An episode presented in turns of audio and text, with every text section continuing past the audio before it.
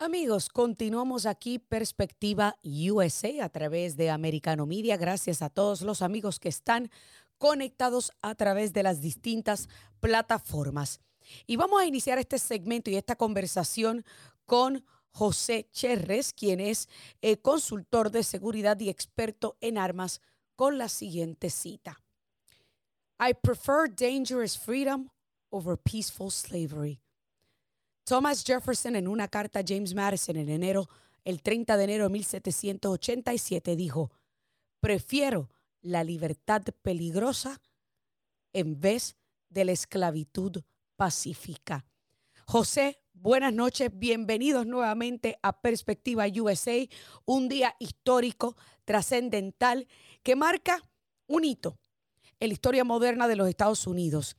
Y eso es el fallo del Tribunal Supremo en esta ley de Nueva York de hace un siglo que prácticamente le hacía la vida imposible a un ciudadano responsable tener un arma de fuego, portar un arma de fuego, no tenerla, portarla encima. Tu opinión al respecto y después quiero que me des tu opinión acerca de un audio del, alcalde, pero primero tu opinión al respecto. ¿Cómo están? Buenas noches. Muchísimas gracias por la invitación y déjame decirte que muy contento y es algo que es el derecho de todo neoyorquino, es el derecho de todo norteamericano de poder portar un arma y defenderse. Está como lo, lo mencionan en la Corte, en la, en Corte Suprema, lo mencionan que es parte de la decimocuarta enmienda también, en el tópico 1, del cual nosotros tenemos el derecho a defendernos. Y si los gobernantes no lo pueden hacer, nosotros lo podemos hacer y eso está en la decimocuarta enmienda. La segunda enmienda es el derecho que nosotros tenemos de portar armas y de cargar armas para defendernos. Pero entonces en Nueva York o dijeron aquí no podemos tener, no pueden tener, no pueden cargar, portar armas, pero ya hoy lo dijeron, hoy se ganó, hoy falló eso de ahí y dijeron no, los neoyorquinos tienen el derecho a defenderse ya que las autoridades públicas no lo pueden hacer. Ahora, para aclarar, esta ley no significa, o este fallo no significa que Raimundo y todo el mundo va a poder portar armas. Simplemente significa que esa ley anticuada de que la gente tenía que pasar por un proceso extenso, ahora no tendrá que pasar por ese proceso extenso, pero como quiera hay que pedir una petición, una licencia de portar armas. ¿Eso es lo que significa esto? Ok, en Nueva York es muy difícil tener el porte de armas, es casi imposible. Con casi imposible, correcto. Entonces, eh, entonces ahora con, con, con, este fallo, lo que va a pasar es de que esa, esa petición para ese concealed weapon o esa aportación de arma oculta ya va a ser mucho más fácil, va, no va a tener tantas trabas, no va a tener tantos problemas y no va a tener ese, eh, esa declaración jurada que tenían que tener todos los neoyorquinos de que quiero un arma, portar un arma por específica razón. Y si la policía decía esto no es una justificación justificable, no, tiene poder, no puede tener usted una aportación de armas. Correcto. Ahora yo quiero que tú escuches lo que dijo el alcalde de la ciudad, Eric Adams, y luego continuamos con claims, The opinion claims to be based on nation historical past. But does not account for the reality of today. It ignores the present and it endangers our future. While nothing changes today, and we want to be clear on that, nothing changes today. We have been preparing for this decision and will continue to do everything possible to work with our federal, state, and local partners to protect our city. We will collaborate with other mayors, municipality leaders, and governors, and will leave no unturned stone as we seek to undo and mitigate the damage that we are witnessing today. Those efforts would include a comprehensive review with the Corporation Council, our Chief Counsel, and other legal experts to assist us in this matter. As we start to define sensitive locations when carrying a gun is banned and reviewing our application process to ensure that only those who are fully qualified can obtain a carry license. This is something that the police commissioner who's joining me today will ensure that our licensing, licensing division is aware of. We will work together to limit the risk this decision will create once it is implemented. And we cannot allow New York to become the wild, wild west. That is unacceptable. This decision is created. We will not allow our city to live in fear that everyone around us is armed and that any altercation could evolve into a shootout. We will not allow the men and women of the police department to be subject, subjected to further danger, making their already difficult jobs even more harrowing. And let me be, say this again. We will do everything in our power, using every legal resource available to ensure the gains we've seen during this administration are not undone. And that New Yorkers are not put in greater, greater danger of gun violence. There is no place in the nation that this decision affects as much as New York City.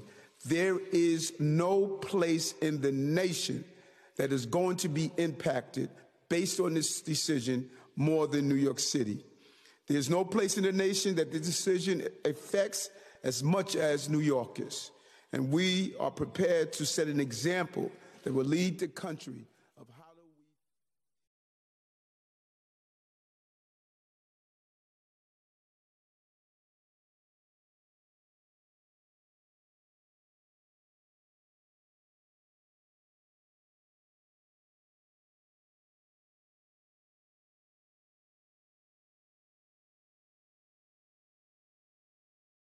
como demócratas ellos quieren continuar desarmando al pueblo norteamericano.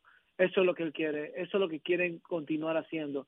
La NRA eh, fue, tú sabes que la NRA peleó, luchó y sigue luchando por cada estado, por cada norteamericano en este país y se ganó. Entonces él, él va a querer hacer es luchar, tratar de revocar, pero no lo va a poder hacer. Está, se quiere ir contra la Corte Suprema. Entonces, claro. es un poco difícil.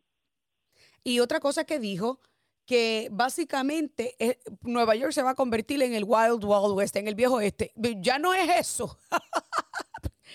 Porque Nueva York ya es el viejo oeste. Yo quisiera, yo quisiera, leerte un pedacito, solo una, unas tres líneas de lo que es la decimocuarta enmienda de la Constitución de los Estados Unidos de la sección 1.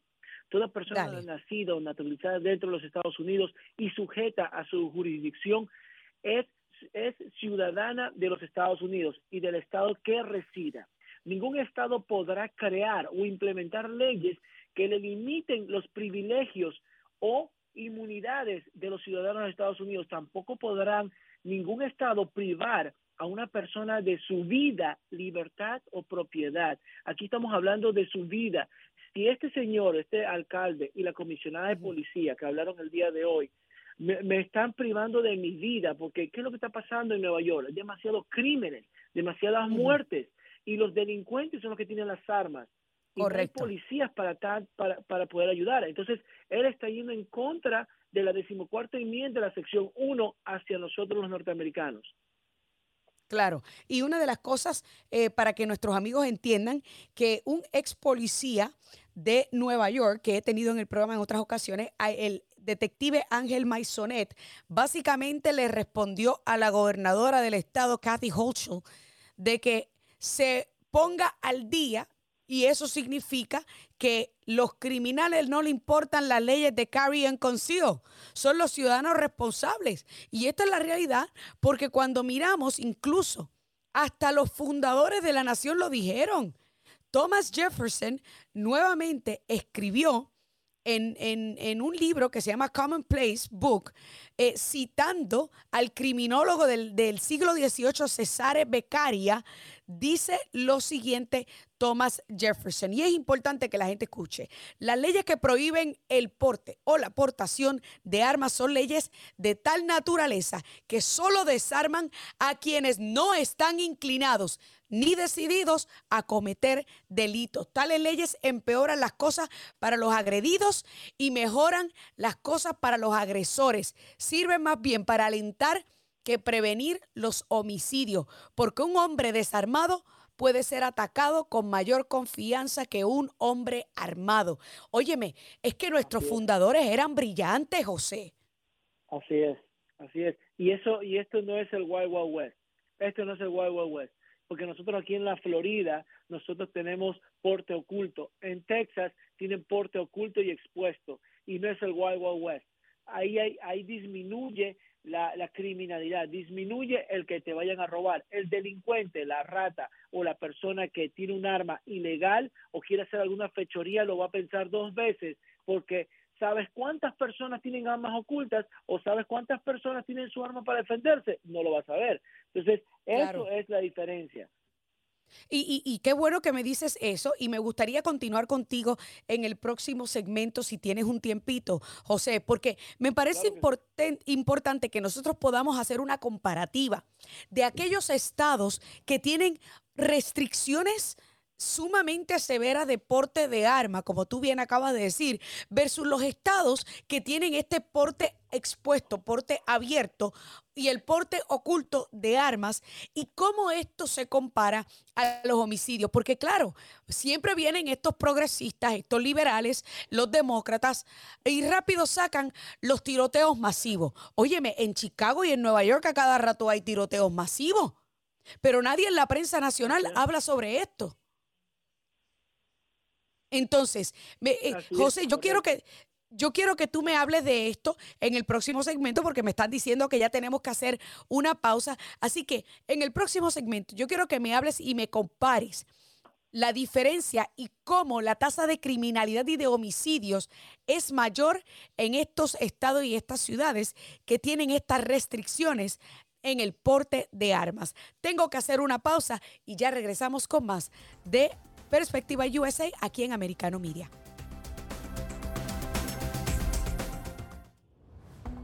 En breve regresamos con Perspectiva USA junto a Dania Alexandrino por Americano. Ahora sí, continuamos aquí, Perspectiva USA. Estamos platicando con José Cherres, quien es experto en seguridad y también en consultor de seguridad y experto en armas de fuego. Y yo quiero que hablemos, porque mira, yo, hice una búsqueda, José, y, y quizás tú tienes mejores datos que yo, sobre las 20 ciudades con el mayor número, o sea, con la tasa más alta de homicidios per cápita es decir, de muertes, de asesinatos por cada 100.000 habitantes. Las 20 ciudades en esta lista son todas gobernadas por demócratas. Y las dos que no son gobernadas por demócratas son gobernadas por dos personas que son no party affiliation.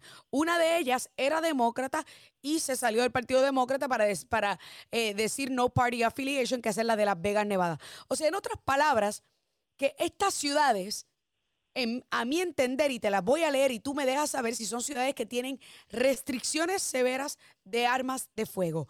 San Luis, Missouri, está en primer lugar. ¿Tiene restricciones severas de armas? Sí. Baltimore, Maryland. También lo tiene. Nueva Orleans, Luisiana. También tiene. Detroit, Michigan. Uf, también tiene restricciones. Cleveland, Ohio. También tiene restricción. Las Vegas, Nevada. También tiene restricción. Kansas City, Missouri. También. Memphis, Tennessee. También tiene. Newark, New Jersey. También. y Chicago, Illinois. Peor todavía. Son los estados oh. donde yo no puedo ir a cuidar a mis clientes armados. A esos son los estados que yo como guardaespaldas, como guardia, no puedo ir con mi arma ni es recíproca a mis licencias de seguridad. O sea, yo siendo un hombre de bien, yo no puedo viajar contigo para cuidarte en ninguna de esas ciudades. Tengo que hacer un papeleo tres meses antes hacia la policía y si es que la policía me permite llevar mi arma, puedo llevar mi arma para cuidarte. Si no, tendrás que ir sola a, esos, a esas ciudades. Increíble. O sea que las 10 ciudades con las tasas más altas de asesinato per cápita en los Estados Unidos son ciudades donde evidentemente todas las restricciones que tienen para el ciudadano responsable y privado como tú y como yo no sirven de nada, pero el criminal está armado hasta los dientes. Así, y por ahí falta California también. Ah, no, claro. O sea, yo no te terminé de leer las ciudades, pero de las que están aquí de California, Oakland, California está en la posición número 18 con la tasa de criminalidad más alta. O sea, que estamos hablando que de ciudades que tienen alta incidencia criminal, de ciudades que tienen sumas, o sea, estrictas restricciones de armas de fuego. Sin embargo, la tasa de asesinato es entre las más altas en el país. Ahora, estaba mirando el mapa y estados como Texas, que tiene lo que se llama eh, el porte oculto y porte expuesto. Ninguna ciudad en Texas está en las primeras 20 ciudades. No, no, no. Y mira que... Eso, esa es la diferencia. Es la diferencia que se hace cuando, cuando es un estado en el cual le permiten a su ciudadano que se pueda proteger y se pueda defender con su arma en su casa, con su arma portándola en su vehículo o, o, o escondida debajo de su ropa, o hay estados como Texas que la puede tener expuesta. Entonces, esas son las personas, esas son las ciudades o los estados, y en esas ciudades va a haber menos delincuencia, va a haber menos asesinatos. Pero ¿qué es lo que pasa con los demócratas y qué es lo que pasa con los con estos reporteros eh, amarillistas? Porque hay muchos reporteros que se que se deja comprar puestos demócratas y comienzan a decir de que oh hay un tiroteo y ha sido en Texas oh, ha sido en Texas, ha sido en Texas, pero lo anuncian como que si fuera una bomba atómica, como si fuera la Primera Guerra Mundial. Claro. Eso sí, ¿Por qué? Porque... Pero, pero, pero no anuncian, pero no anuncian que en Texas una viejita, una señora de 75 años, que se le metió un tipo a su casa a robarle, ella sacó su revólver, le disparó y se defendió. Eso no lo sacan en las noticias, eso no lo anuncian en las noticias. Claro que no, una viejita indefensa. Pero mira, lo que, lo que mucha gente no quiere ver, José, es que precisamente es esa ley, esa ley federal que exige que las escuelas sean áreas libres de armas de fuego, gun free zone. O sea que prácticamente convierte a una escuela, a un restaurante, a un establecimiento en un blanco perfecto para un delincuente, para un demente, para un psicópata. ¿Cierto o no? Así es, eso no puede ser así, eso no puede ser. Imagínate, y, yo me pongo a pensar de que si a mí me ponen los restaurantes free zone donde no puedo entrar con mi arma, yo no voy a comer allá. Yo no voy a comer porque ahí va a ir a, ahí va a ir a robar el delincuente, ahí va a ir a, ahí va a ir a eh, la persona que no sigue la ley, la persona que no le interesa las normativas, ni las reglas, ni la ley en este país. Va a coger su arma y va a hacer lo que le dé la gana en esas zonas, en esas áreas. Por eso es que en Nueva York, en el supermercado que hubo eh, de, este, de este enfermo que se bajó de su carro y comenzó con su rifle a matar a las personas en un supermercado con, de gente de color, ¿por qué lo fue a hacer allá? Porque sabe que en ese estado nadie tiene arma, sabe que el guardia de seguridad está sin arma, sabe que eh, sabe que ahí nadie tiene un arma oculta, nadie le iba a responder y él tenía la oportunidad para hacer todo lo que quiera hacer con su con las armas a su manera. Claro, y estaba leyendo porque estas estadísticas yo las saco de World Population Review y dice aquí lo siguiente, José, y yo creo que este es uno de los principales problemas que los demócratas, y, yo a veces me pregunto, ¿realmente es, que ellos ignoran este dato o que sencillamente, que ellos desconocen de este dato o es que lo ignoran? Dice aquí que la tasa de criminalidad se toman en consideración varios factores para darle a los Estados Unidos la ubicación a nivel mundial en cuanto a la tasa de criminalidad se refiere y a los factores que influencian la tasa de criminalidad. Y dice aquí, esto incluye la posibilidad, las menores posibilidades de arresto, influencias sociales y estructura familiar. O sea, que cuando ponemos en contexto estos, distritos, estos district attorneys que son progresistas, estos fiscales, como el que hay en la ciudad de Nueva York, que prácticamente disminuye las probabilidades de arresto a un delincuente y cuando lo arrestan, lo sacan libre bajo fianza o si no, con una palmadita en la mano y un regaño, esto contribuye a la incidencia criminal o no?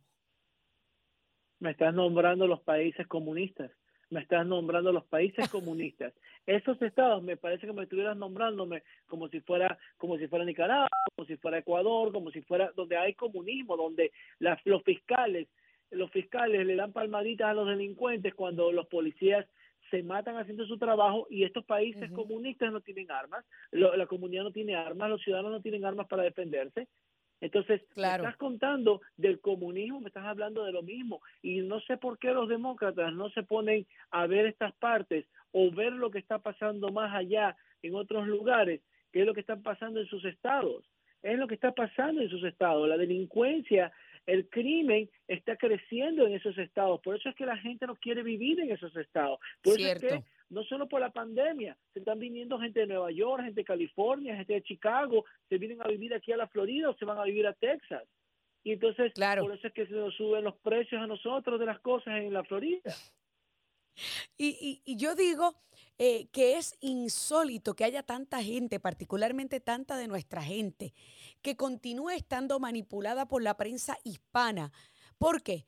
Porque pues mira, muchos de nosotros venimos de países, como tú bien acabas de mencionar, donde quieren mantener al pueblo desarmado y en donde nos venden la noción y la percepción de que únicamente los delincuentes y los criminales son los que están armados. Y la gente por lo general no entiende cuáles son los derechos constitucionales y el por qué fueron implementados e incluidos en la Constitución esos derechos inalienables. Vamos entonces rapidito, nos queda poco tiempo, pero yo quiero que tú le expliques a nuestra gente, a nuestra audiencia, qué significa un derecho inalienable.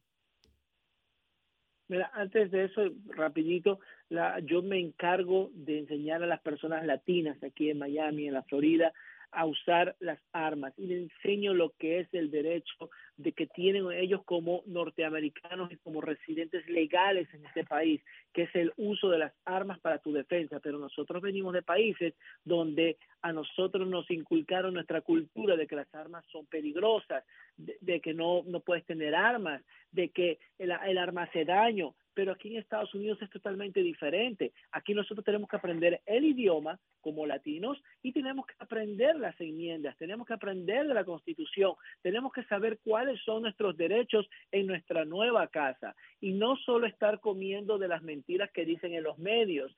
Si tú no eres demócrata o no eres republicano y vienes de otro país, instruyete con lo que es las enmiendas, instruyete con lo que es la constitución. ¿Qué quiere decir la segunda enmienda? ¿Qué quiere decir la decimocuarta enmienda? Para que tú puedas decir, este es mi derecho como nuevo norteamericano, porque aquí me hice ciudadano norteamericano, entonces esos son mis derechos, no me los quiten, porque ¿quién me va a defender?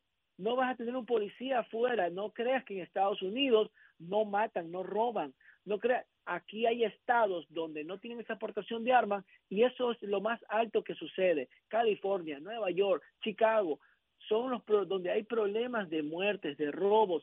Y si tú no sabes tus derechos, tú no te vas a poder defender. Claro. Oye, José, mi papá, que era instructor de armas de fuego, siempre me decía, y, y, yo sé que mi papá desde arriba del cielo donde está, está diciendo, that's my daughter. Siempre me decía, tú te quedas sola un día o tu marido está de viaje y alguien, tú escuchas que alguien te rompe una ventana, tú agarras la primera que tengas cerca, tres pepazos en el pecho, después llamas a la policía.